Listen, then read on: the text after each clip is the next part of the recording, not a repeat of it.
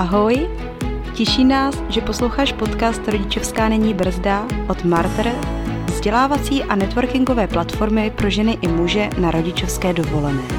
Podcastem tě vždy jednou měsíčně provedu buď já, Kristýna, nebo já, Katka. Zdravím tě. Jednoduše jedna z duo týmu Marter K plus K. A na co se v podcastu můžeš těšit? Uslyšíš rozhovory o to, jak se dá zvládnout rodina a kariéra, jak začít podnikat či se znovu vrátit do práce a plnit si své sny. Věnovat se budeme také osobnímu a kariérnímu růstu, no a v neposlední řadě ti ukážeme, jak se z toho všeho nezblázní. Zkrátka, rodičovská není brzda. A naši hosté ví, jak na to. Teď si tedy prosím najdi chviličku klidu, uvař si čaj nebo dobrou kávu a já tě vítám u našeho dnešního rozhovoru. Dobrý den, dnes vás u podcastu Rodičovská není brzda vítá Kristýna a já mám tu čest představit vám dnešního hosta a zároveň moji bývalou spolužačku Barboru Bečvářovou. Barčo, ahoj, jsem ráda, že jsi přijala pozvání. Ahoj Týno, já děkuji za pozvání. Barbara o sobě říká, jsem nevylečitelnou optimistkou, maminkou tří dětí a autorkou příběhu pro děti a dospělé. Já bych ještě dodala, že Barbara je spoluzakladatelkou inovativní základní školy v pohybu a aktuálně spravuje své stránky barborabečvářová.cz. Barčo, je něco, na co jsem v úvodu zapomněla? Chtěla bys o sobě ještě něco dodat? Já myslím, že si to schrnula moc pěkně. Ono u mě, já vždycky mám pocit, že je takový problematický se nějakým způsobem zaškatulkovat nebo říct, ahoj, já jsem Bára a jsem učitelka, zdravotní sestřička nebo cokoliv jiného. Že když člověk takhle jako se pustí do nějakého podnikání nebo do něčeho, tak se mu hůře hledají třeba ty škatulky, protože jsou to často pozice nebo práce vytvořený na míru ale já mám pocit, že ještě pořád jsou moje děti tak malí, že já se cítím být především tou mámou, tím rodičem a hned zatím hmm. je ten můj vlastně pracovní projekt a všechny ty manželský a další životní role, ale myslím, že si to na začátek schrnula dostatečně. Tak skvělý. Eh, ty jsi tady rovnou, Barčo, teďka už eh, vlastně nakousla, že jsi především maminkou. Tu tvoji roli rodičovskou si dala relativně jakoby na to první místo. A já bych byla strašně ráda, jestli by se s, s našimi posluchači dokázala podělit o ten tvůj životní příběh, protože já o tobě vím. Samozřejmě, že ty jsi otěhotněla velice mladá a určitě to pro tebe ne- nemohlo být prostě vůbec jednoduché.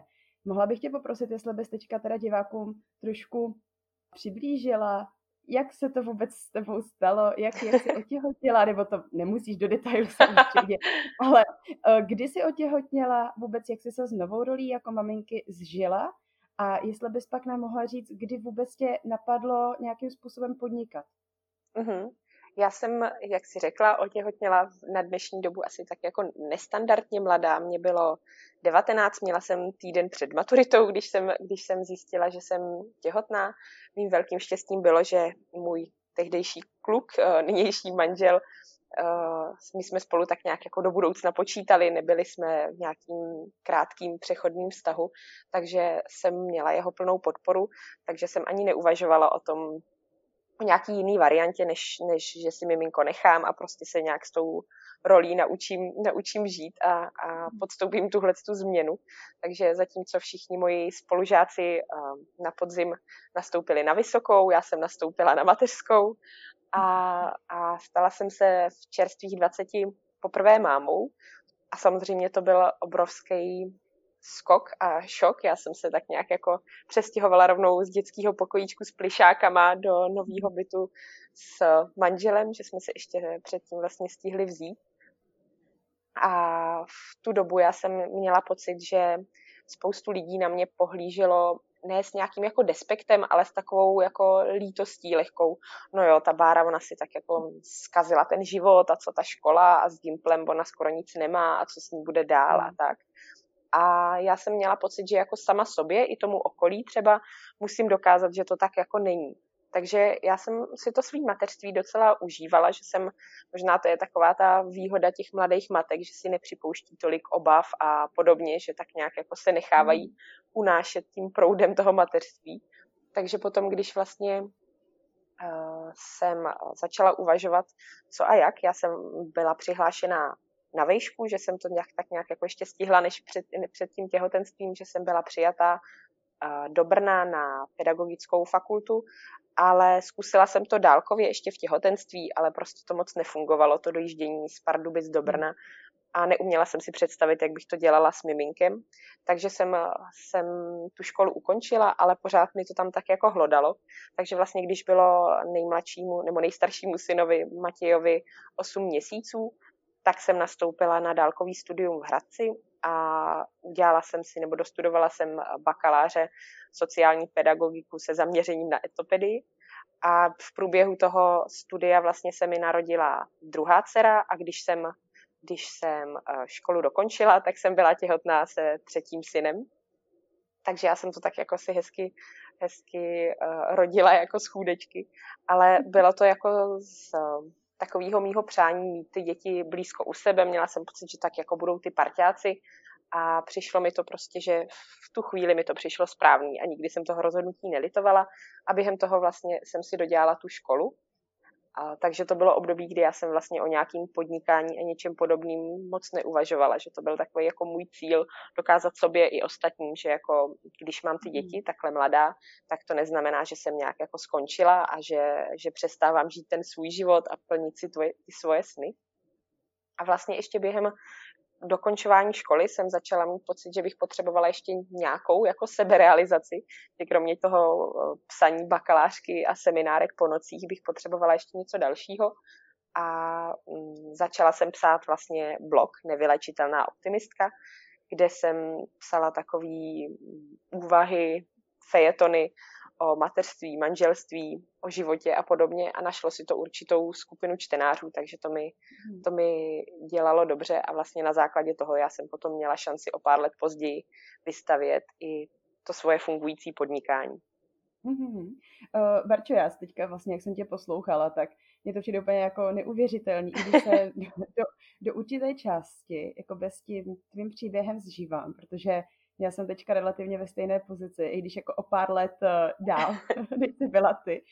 Ale uh, jako umím si představit, jak to s těmi třemi dětmi jako se dá zvládat, nebo spíš jak v uvazovkách nezvládat. Uh, ty jsi k tomu studovala vysokou školu. Je to teda sice pár let zpátky pro mě, ale pamatuju si, že samozřejmě musíš načítat. Musíš psát seminárky, jak jsi říkala.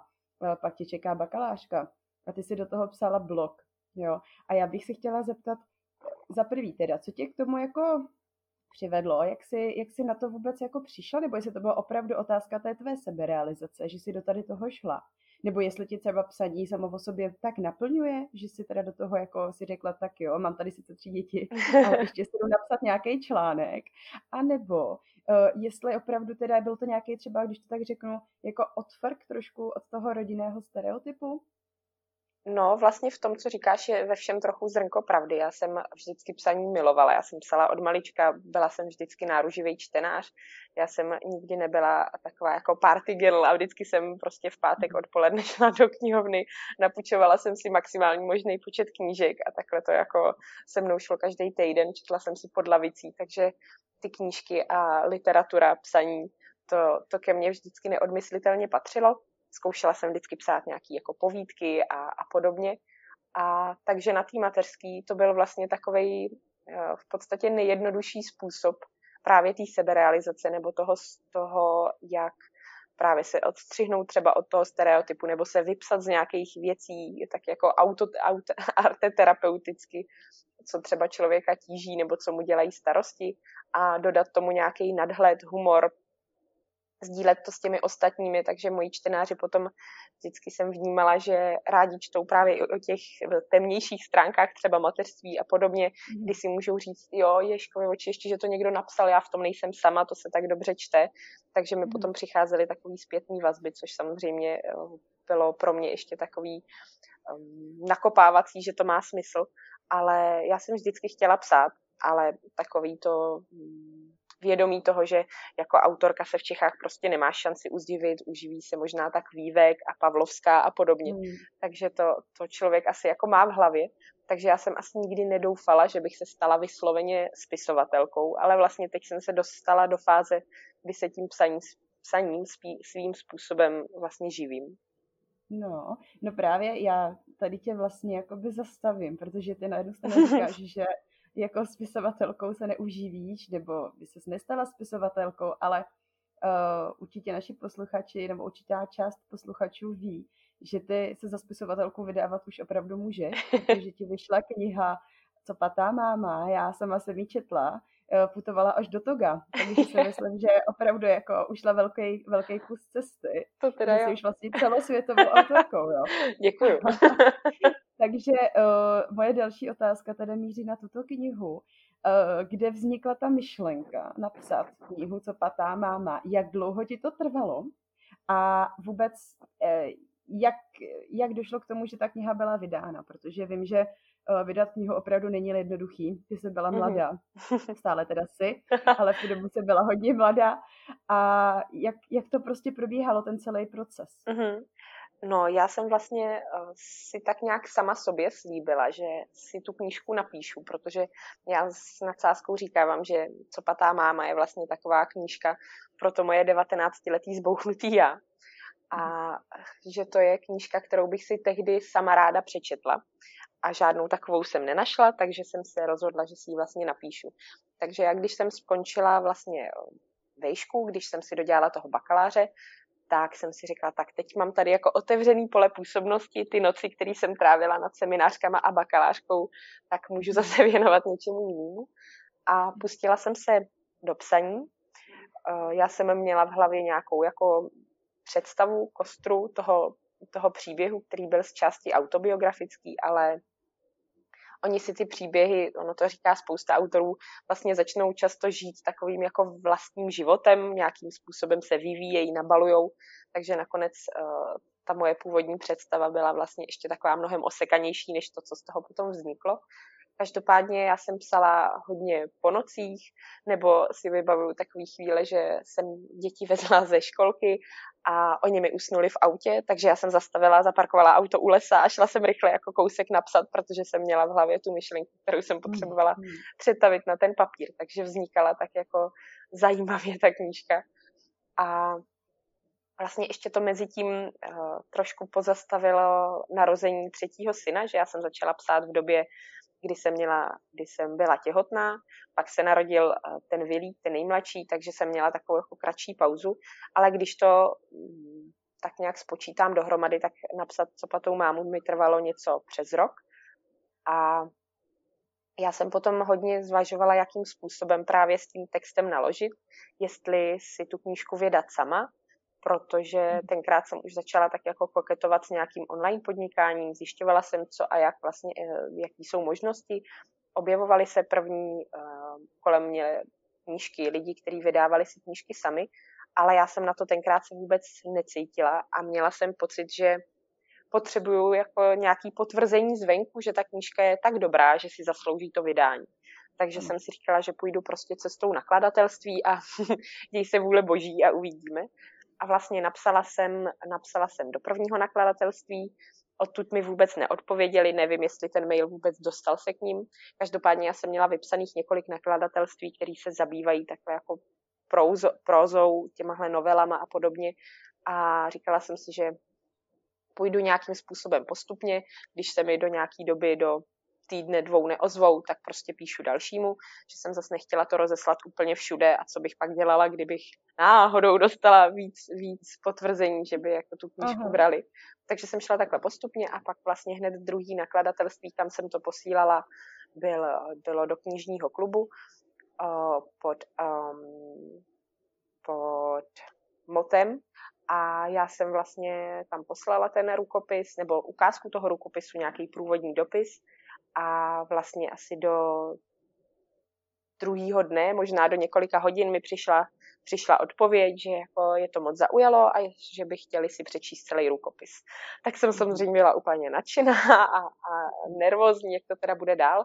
Do toho teda vstoupily ještě vánoční svátky, takže z těch 30 dní, kdy mi oni měli dát vědět, jak to s tím rukopisem vypadá, jestli, jestli by ho brali, tak se to protáhlo ještě na delší čas, takže já jsem byla celou dobu jako na trní ale následně mi napsali, že teda knížku berou, že by ji chtěli vydat pod nově, eh, nově vznikajícím nakladatelstvím Joli, takže hmm. Copatá máma pak vznikla pod tím Joli nakladatelstvím, který se specializuje na young adult literaturu pro ty neúplně dospívající, ale mladý dospělí se dá říct. Hmm.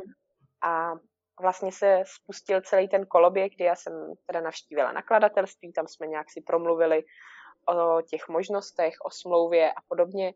A já jsem pak prostě odjížděla z té Prahy úplně jako Jiříkově vidění, že teda jako mě vyjde prostě knížka. Vůbec jsem tomu nemohla uvěřit. Znášela jsem se na takovým jako obláčku štěstí. Ano, ano. A, a pak to vyšlo, no. Pak to trvalo, trvalo vlastně, tohle se začalo dít někdy na začátku roku, um, někdy kolem ledna a pak vlastně v září, v září knížka vyšla. A vtipný bylo, že ona měla výjít, výjít um, nějakým datu, někdy v pátek a ve čtvrtek za mnou přišla kamarádka, to jsem tenkrát už pracovala ve škole a přišla a hele, já bych potřebovala, abys mi něco podepsala a my jsme tenkrát furt, jak jsme zakládali školu, podepisovali nějaký papíry, tak jsem říkala, jo, zase nějaká jako smlouva nebo jmenovací hmm. dekret nebo co já vím a ona vytáhla tu moji knížku, že už ji prostě měli v knihkupectví a že si ji jde pro, pro nechat podepsat. Tak to byl takový jako wow moment takže takhle nějakým způsobem k tomu došlo, že vlastně, jak když jsem to odeslala do nakladatelství, tak uh, na tom pracoval redaktor, měl k tomu ještě nějaké jako připomínky, ale to mi tenkrát hrozně zalichotilo, že jako mi napsal, že vlastně tam nemusel tolik toho opravovat. Takže já už jsem potom dolaďovala pár věcí a mm. už to bylo hodně v rukou jejich, takže já jsem tak jako přicmrdávala kolem a vlastně jsem se už jenom těšila na to vydání. No to je skvělý, jako to je opravdu jako úžasný příběh, když si fakt představím, že s tomu měla, k tomu měla vlastně doma ty tři malé děti a všechno to takhle prostě vydržela a zařídila úplně krásně, nebo vesmír ti to zařídil. To je prostě úplně skvělý. Já myslím, že to je opravdu jako velice motivační pro naše, pro naše posluchače, protože si myslím, že třeba jako hodně maminek má taky takové tendence se do něčeho pustit, ale uh, pak se spíš hledají takové ty výmluvy, jako že to nepůjde, jsem unavená. Takže si myslím, že Jasný. jsi takový opravdu motivační člověk, díky kterému doufám, že třeba nějaký posluchač nebo posluchačka se do nějakého nového projektu pustí. Takže za to ti moc děkuju. Ráda se stalo. Já bych, já bych teďka teda uh, odklonila trošku od toho psacího světa, od toho tvůrčího světa, když vlastně jakoby jednou nohou v tom tvůrčím světě trošku zůstanem.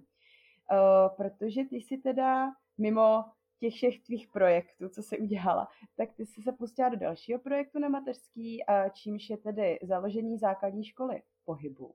Tak bych tě teďka taky poprosila, aby si nám jenom velice stručně řekla, teda co to byl za projekt, jak si k tomu opět došla, mm-hmm. protože to má taky velice zajímavý příběh pro mě. A jak si to prostě vůbec byla jako schopná skloubit s rodinou, protože samozřejmě jak když teďka se jakoby Eh, představím, že ty si psala, já taky teďka píšu, tak do určitý míry jako vím, že to skloubitelné s tou rodinou je. Píšeš po nocích, děti spějí nebo někdy tě hlídá, ale přece jenom založit školu, to už jako není úplně easy. tak jestli by se nám teda řekla ten tvůj tip, jak se to prostě mohla zvládnout. No určitě, jak jsi říkala, jako psaní je jedna věc, to si můžeš vzít prostě kamkoliv, je to skladný, můžeš to dělat z domu, ale s tou školou už to samozřejmě takhle nejde. Ale já jsem k tomu došla zase tak jako mimochodem, pro, nebo ne mimochodem, ale vlastně v, v době, kdy já jsem začala řešit, že můj nejstarší syn, ten Máťa, byl byl pomalu předškolák nebo pomalu směřoval k té školní docházce, tak já jsem začala přemýšlet vlastně, co, co s ním a kam s ním do školy, protože my jsme se přestěhovali na vesnici u Pardubic s tím, že před domem máme základní školu, máme tam školku, takže máme všechno vyřešeno. Ale já, jak jsem postupně nějakým způsobem pronikala do těch eh, tajů výchovy a vzdělávání, zajímala jsem se o tuhle oblast, tak mě čím dál tím míň lákalo svěřit uh, svoje děti tomu tradičnímu českému pojetí vzdělávání. Prostě se mi to nelíbilo, měla jsem pocit, že dneska už uh, ty metody jsou mnohem dál, že jsou inovativní školy, že to jde prostě dělat jinak, víc v souladu s těma dětma, s rozvojem jejich osobností, talentu a podobně. Takže jsem začala pátrat po různých alternativách, ale vlastně nenašla jsem nic, co bych úplně s čím bych tak nějak vnitřně souznila.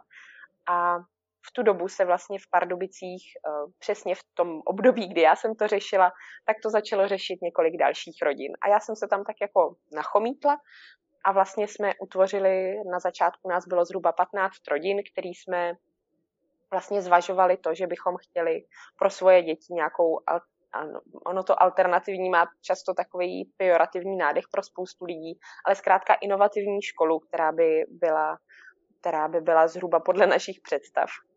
A začali jsme se scházet, diskutovat o různých možnostech, o možnostech domškoláctví, o možnostech právě zápisu do rejstříku. A protože jsme tam uh, s jednou kamarádkou byli vlastně jediný dvě, který měli pedagogické vzdělání, který vystudovali pedák, tak to tak nějak hodně přešlo na nás, co se týče vytváření nějaký vize a toho konceptu té školy jako takový. Samozřejmě měli jsme tam výhodu toho, že jsme měli právníky, takže ty zase řešili ty věci kolem papírování, smluv a podobně. No a nakonec vlastně, když to zkrátím, tak uh, přesně v ten rok, než v tom roce, kdy měl jít Maty do školy, tak jsme prostě založili soukromou základní školu v pohybu. Jsme teda zapsaný uh, v rejstříku uh, škol, takže nejsme úplně, že bychom si mohli dělat, co chceme, ale můžeme si vytvořit vlastní rámcový vzdě- nebo vlastní školní vzdělávací program právě na základě toho rámcového vzdělávacího programu. A nějakým způsobem jsme tam začali fungovat. Samozřejmě tomu předcházelo spoustu běhání po úřadech. Já jsem chodila furt na hygienu a řešila jsem tam s nima prostory, jak to teda můžeme udělat a fakt můžou, musí být záchody takhle a chodbička musí být takhle a strop musí být takhle vysoký a, a místnost musí být taková a tabule musí být na téhle stěně, aby světlo dopadalo z téhle strany.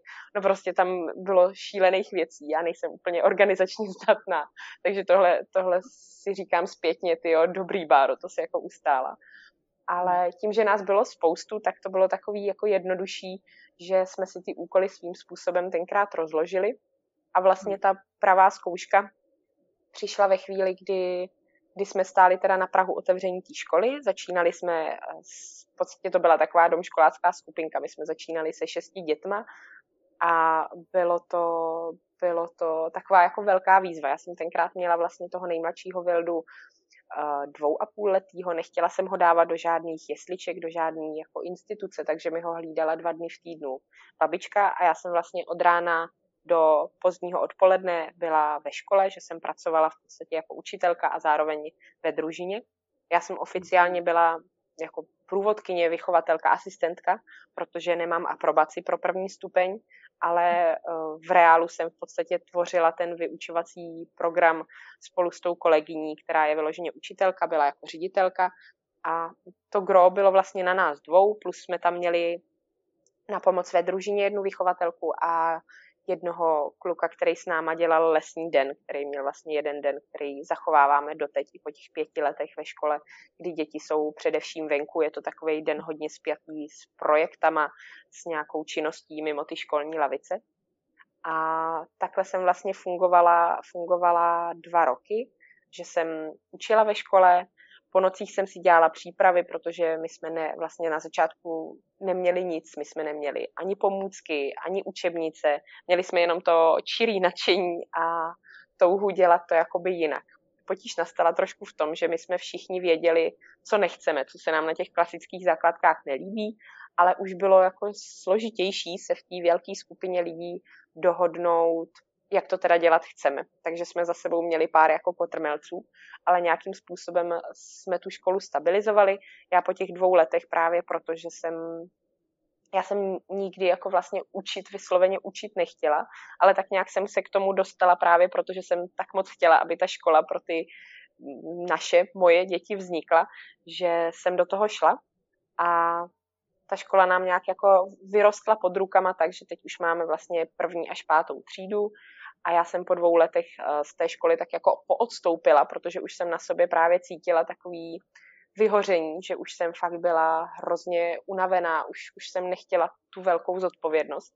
A byla jsem ráda, že to svým způsobem převzali profíci, že tím, jak jsme se rozrostli, tak už jsme mohli přijmout uh, nový učitelky, takže já furt jsem s tou školou v kontaktu, pořád je to taková moje obří srdcová záležitost, takový naše vymazlený děťátko, ale teď, teď jsem spíš takový jako člověk, co tam funguje na záskok, co tam přijde, když je něco potřeba a jsem pořád v takovém těsným sepětí, ale už ne tak, tak intenzivně jako dřív.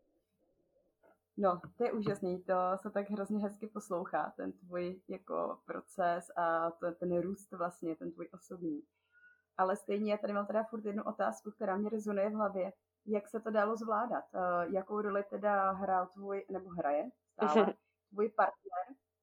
A opravdu, jak, jestli bys nám třeba dokázala říct, jak vypadal tvůj harmonogram dění, uh, denní jo, s těma uh-huh. dětma, když ty jsi vlastně Dobře, ze začátku se teda psala, tak to si dokážeme nějakým způsobem představit, že si psala asi po, po těch teda nocích, nebo když děti spaly, nebo když je někdo hlídal. Přece jenom ta škola, to už opravdu zabere hodně času a zároveň ale musíš spát, že jo. Takže jestli bys nám trošku řekla třeba i kolik hodin se teda v tu dobu, tak trošku průměrně denně spala uh-huh. a jak ti teda pomáhal partner, jak ti podporoval. Uh-huh tak ono vždycky ty začátky projektů vyžadují velký vklad té počáteční energie, tu investici té energie.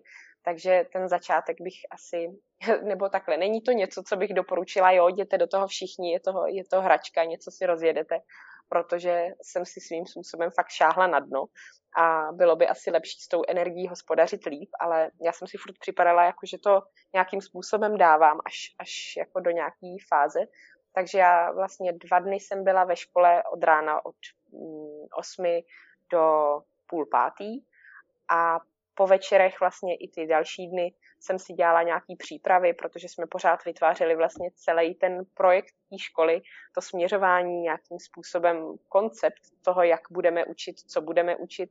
Takže kolegyně měla na starosti takový to gro, tu třeba matiku a podobně. Já jsem vytvářela různý projekty, že pro první rok jsem nám vymyslela jako cestu kolem světa, takže jsme měli jednotlivý projekty na kontinenty a dělali jsme si projektový dny a učili jsme se jako v rámci tady těch věcí, takže jsem třeba do tří ráno si dělala projekty, pak jsem šla na tři, čtyři hoďky spát a pak jsem zase jako vstávala. A vlastně i ty dny, hmm. kdy jsem nebyla ve škole, tak jsem zase byla obklopená těma svýma dvěma mladšíma dětma, se kterými jsem trávila čas a snažila jsem se být nějakým způsobem naplno mámou. Vyzvedla jsem si toho Máťu a, a po večerech jsem prakticky jenom pracovala na té na té škole a na, na, to, na těch věcech okolo.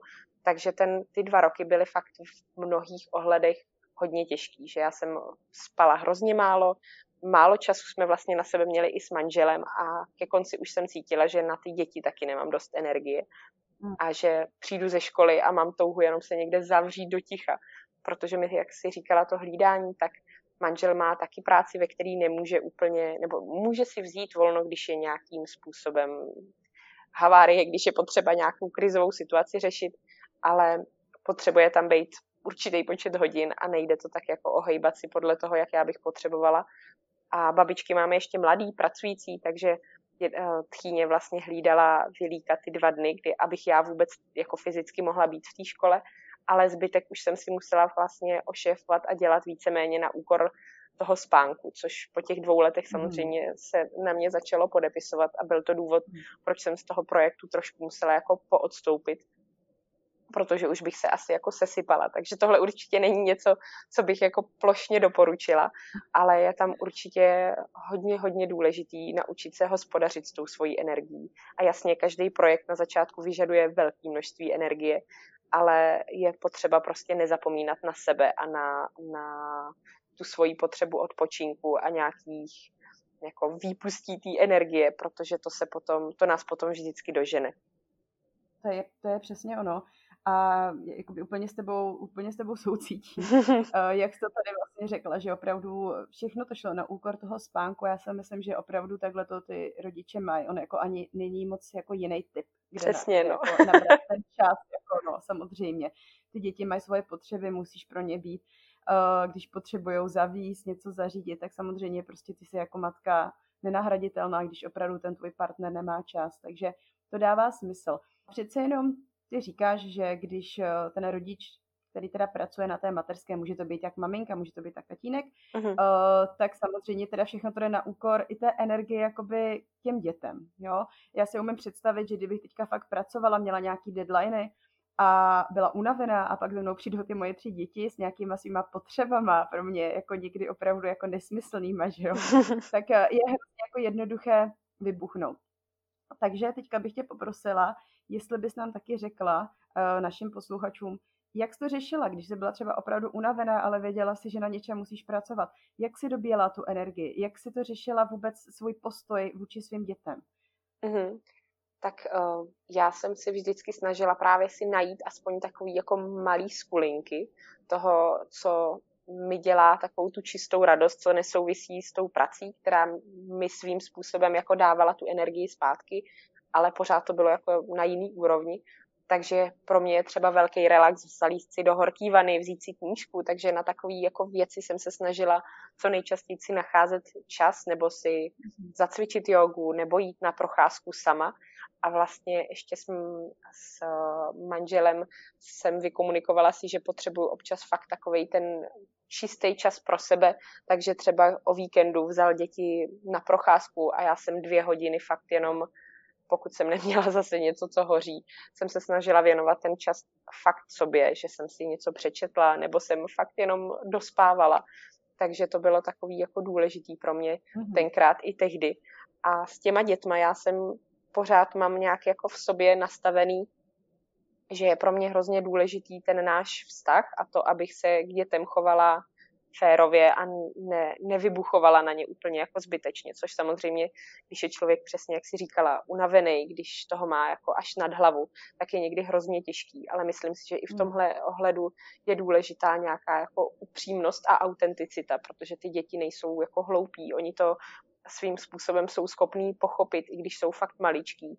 Takže když hmm. se mi něco takového právě povedlo, že jsem jako byla zbytečně nepříjemná, tak jsem si s těma dětma sedla a vysvětlila jsem jim to na úrovni toho jejich porozumění, že prostě omlouvám se, jsem unavená, pokusíme se to udělat líp. Nebo jsem i děti poprosila, hele děcka, dneska mi fakt není dobře, potřebovala bych si na chvíli jako zalíst, mhm. lehnout, nebo potřebuju tady něco vyřídit, pak vám můžu číst, nebo si něco zahrajeme. Takže mi přijde, že je důležitý v tomhle být opravdu těm dětem upřímný, nebrat je jako nějaký jako přívažek, který musíme jako opečovat, ale fakt s těma dětma komunikovat na tom, na té úrovni, kterou, který porozumí a, a upřímně jim říct ty svoje potřeby a, a, a třeba si jim omluvit, když to někdy jako poděláme, což, což si myslím, že se stává nám všem rodičům, tak jako ta upřímnost a nějakým způsobem ta komunikace s těma dětma velice jako otevřená si myslím, že je hodně důležitá a že nám hodně pomáhala i v nějakých jako krizovějších chvílích, kdy já jsem právě byla hodně unavená. To je skvělý. To je skvělý. Já ti přetakávám, protože přesně takhle to řeším já teda s dětmi a hrozně se mně líbilo, jak ty jsi tam jakoby vypíchla strašně důležitou věc, že opravdu ty děti nejsou hloupí. A já to a praktikuju ne teda teďka na novorozeně, ještě ani měsíc, jako, ale uh, opravdu to praktikuju vlastně na, na ty děti od toho třeba už jednoho roku, uh-huh. kdy oni jako ti neodpovědí, ale oni na tebe, že jo, tak koukají a myslím si, že opravdu jakoby rozumějí, chápou, když ta maminka je unavená. A ten prostor, jako si myslím, že když to ta maminka dokáže říct nějak jako hezky, tak opravdu ten prostor i na tu práci třeba, i na, nebo na ten odpočinek uh, ty děti dokážou dát. Takže to se mě teda opravdu strašně moc líbilo a je podle mě důležitý to tomu světu jakoby víc říkat, aby ty, ty rodiče tedy s těmi dětmi komunikovali férově a na rovinu. Mm. Barčo, jedna z posledních věcí. Představili jsme tady tvé projekty, na čem si prostě pracovala, eh, na té tvé dlouhé mateřské dovolené. Jak bys teda našim posluchačům, ženám i mužům, kteří jsou na mateřské dovolené a chtějí se také pustit do nějakého projektu, jak by si je motivovala, nebo jak by si jim poradila, aby se do toho pustili, protože mnozí se toho třeba bojí, Eh, mají strach, eh, nebudou vědět, jestli se to vůbec s tou rodinou opravdu dá jakoby nějakým způsobem skloubit. Zkus je trošku namotivovat, aby mm-hmm. se mhm. do toho pustili. Tak tohle je samozřejmě taková složitá otázka, protože každý jsme úplně v jiné situaci, ty naše touhy jdou jinýma, jinýma cestama. Já jsem to měla o to jednodušší třeba s tím psaním, že to se fakt s těma dětma dá skloubit docela jednoduše, ale hmm. přijde mi, že důležitý je je vědět to svoje jakoby vnitřní proč, proč to chci dělat a pokud si to dokážeme na tuhle otázku odpovědět, že, že je to pro nás důležitý, pro tu seberealizaci, máme pocit, že máme co předat dál světu, lidem, můžeme něčím pomoct, nějakým tím svým darem někde, někde dál, tak pokud si definujeme a řekneme proč, proč to chceme dělat, tak je fajn se k tomuhle proč jako často vracet a, a pokud je to proč dost silný, ten důvod, proč do toho chceme jít, tak si myslím, že to je taková velká vnitřní motivace, která nás potom žene dál a která nám pomáhá právě překonávat všechny ty překážky, které na té cestě asi jako vždycky přijdou, že to není, není jednoduchý uh, právě na té mateřský něco začínat, protože pořád jsme asi v první řadě ty rodiče a to ostatní jde vlastně na té druhé koleji, ale neznamená to, že by to bylo o to méně důležitý, protože často to je pro nás vnitřně takový velký motor a, a právě ta seberealizace, kterou myslím, že, že je moc důležitá. Takže já mám pocit, že takový to proč a to um, uvědomění si, že tam mám ten silný vnitřní důvod, ten silný vnitřní motor je něco, co nám hodně jako pomáhá a potom samozřejmě hodně dobře pracovat s tou svojí energií a, a snažit se ne, nepadnout s ní na dno, že i když to je těžký, tak fakt se snažit nacházet si nějakým způsobem ty skulinky pro sebe, pro, pro ten svůj odpočinek a pro to vypnutí té hlavy, protože potom se nám snadno může stát, že i u projektu, který má nás baví, máme tam to svoje proč, tak prostě padneme na prostým vyčerpání, protože tu energii potom nemáme kde čerpat. Mm-hmm. Naprosto souhlasím. Úplně super, mám to úplně stejně nastavený. tak já bych teďka na úplně nakonec bych tě poprosila, jestli bys, jestli bys posluchačům ještě řekla, na čem pracuješ momentálně, protože už máš, eh, jestli se nemýlím, všechny tři děti školou nebo školkou povinné. Mm-hmm, všichni tři tak už jsou teď vlastně letos školáci, takže mm-hmm takže pro mě už to je vlastně teď mnohem, mnohem jednodušší, ale samozřejmě mhm. zase na druhou stranu teď v té současné situaci koronavirus a podobně, takže já jsem stejně zase skončila vlastně s dětma doma v podstatě mhm. jako na home officeu nebo, nebo jako tenkrát na mateřský, mě to docela připomínalo ještě vlastně s tou nutností učit děti doma, ale v tomhle musím říct, že jsem měla docela výhodu právě díky těm zkušenostem ze školy, takže to nám docela jako fungovalo. Ale můj největší takový současný projekt jsou právě ty bojovky s příběhem, což je věc, která se mi vyvinula právě z toho blogu, že já jsem eh, tenkrát tak nějak mm, popisovala třeba, když jsem dělala dětem narozeninovou bojovku jako takovou úkolovou hru, díky který si potom došli jako k těm dárkům a byla to, byla to taková jako velká zábava a motivace pro ně. Tak jsem to třeba sepsala na blog jako takový tip a lidi mi psali, je, to je skvělý, ale já na tohle vůbec nemám hlavu, to bych asi nedokázala vymyslet. A já právě, když jsem odcházela ze školy, tak jsem cítila, že potřebuju nějaký další projekt, kterýmu bych dala tu svoji energii, ale mohla tam právě investovat i tu kreativitu, to psaní a skloubit to s těma, s těma dětma. Takže jsem vlastně vytvořila ty bojovky s příběhem a teď už jich mám nějakých šest možná mm-hmm. takže na nich dál pracuju. Jsou to většinou takové hry, kde je určitá legenda, nějaký příběh, který provází celou tou hrou, úkoly, luštění, šifry a děti si vlastně nějakou cestou dojdou, dojdou třeba za pokladem nebo za nějakým rozuzlením příběhu.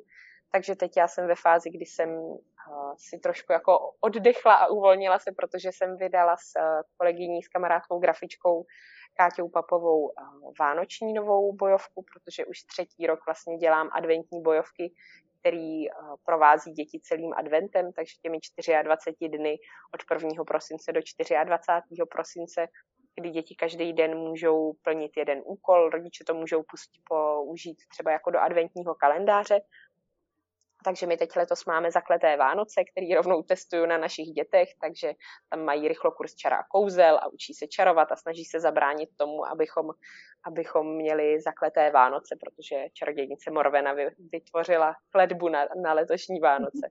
Takže to je taková jako hravá, hravá věc. No a do budoucna mám už v hlavě spoustu dalších her a bojovek a chtěla bych napsat druhou knížku, která se mi už nějakou dobu líhne v hlavě, takže těch projektů mám spoustu, ale ale pořád jsou pro mě velkou prioritou ty děti, takže to tak jako pozvolna, kde to jde, uh, ukrajuju ten čas a vlastně si užívám, že si můžu tvořit ten pracovní prostor právě podle toho, jak potřebuju, že to podnikání je v tomhle taková úplně skvělá věc, když je člověk na volné noze třeba, že to může docela snadno skloubit s tou rodinou a může si ten proces, proces toho, té práce vytvořit na míru těm svým podmínkám a potřebám. Mm-hmm. Tak já ti, Barčo, moc držím palce, aby ti tvoje projekty takhle šly hezky od ruky, jak ti šly doposavať, aby ti vyšla kniha, na které tady pracuješ. A ještě na úplný konec, uh, prosím tě, naveď naše posluchače, kde tě mohou sledovat, nebo jak kam ti můžou napsat, aby se s tebou jakým způsobem, nějakým způsobem spojili a kde třeba si mohou eventuálně koupit i ty bojovky s příběhem. Mm-hmm. Takže, jak už si na začátku zmiňovala, stránka barborabecvárová.cz, tam vlastně najdete úplně všechno, včetně knížky Co patý mámy, které už teda jich mám posledních pár kousků, a potom eh, všechny bojovky schrnutí s nějakým základním vysvětlením, co a jak a pro jaký věkový rozpětí dětí to je a podobně.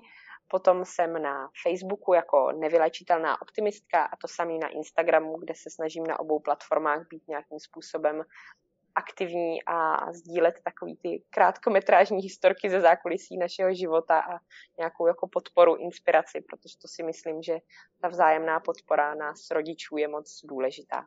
Tak jo, tak já moc krát děkuji a doufám, že uh, se ti zvýší odkup knih a a všeho možného. Moc děkuji za skvělý rozhovor. Děkuji, Týno, já moc děkuji za pozvání. Pokud se ti líbil dnešní díl podcastu Rodičovská není brzda a věříš, že rodičovská skutečně brzdou není, podpoř nás.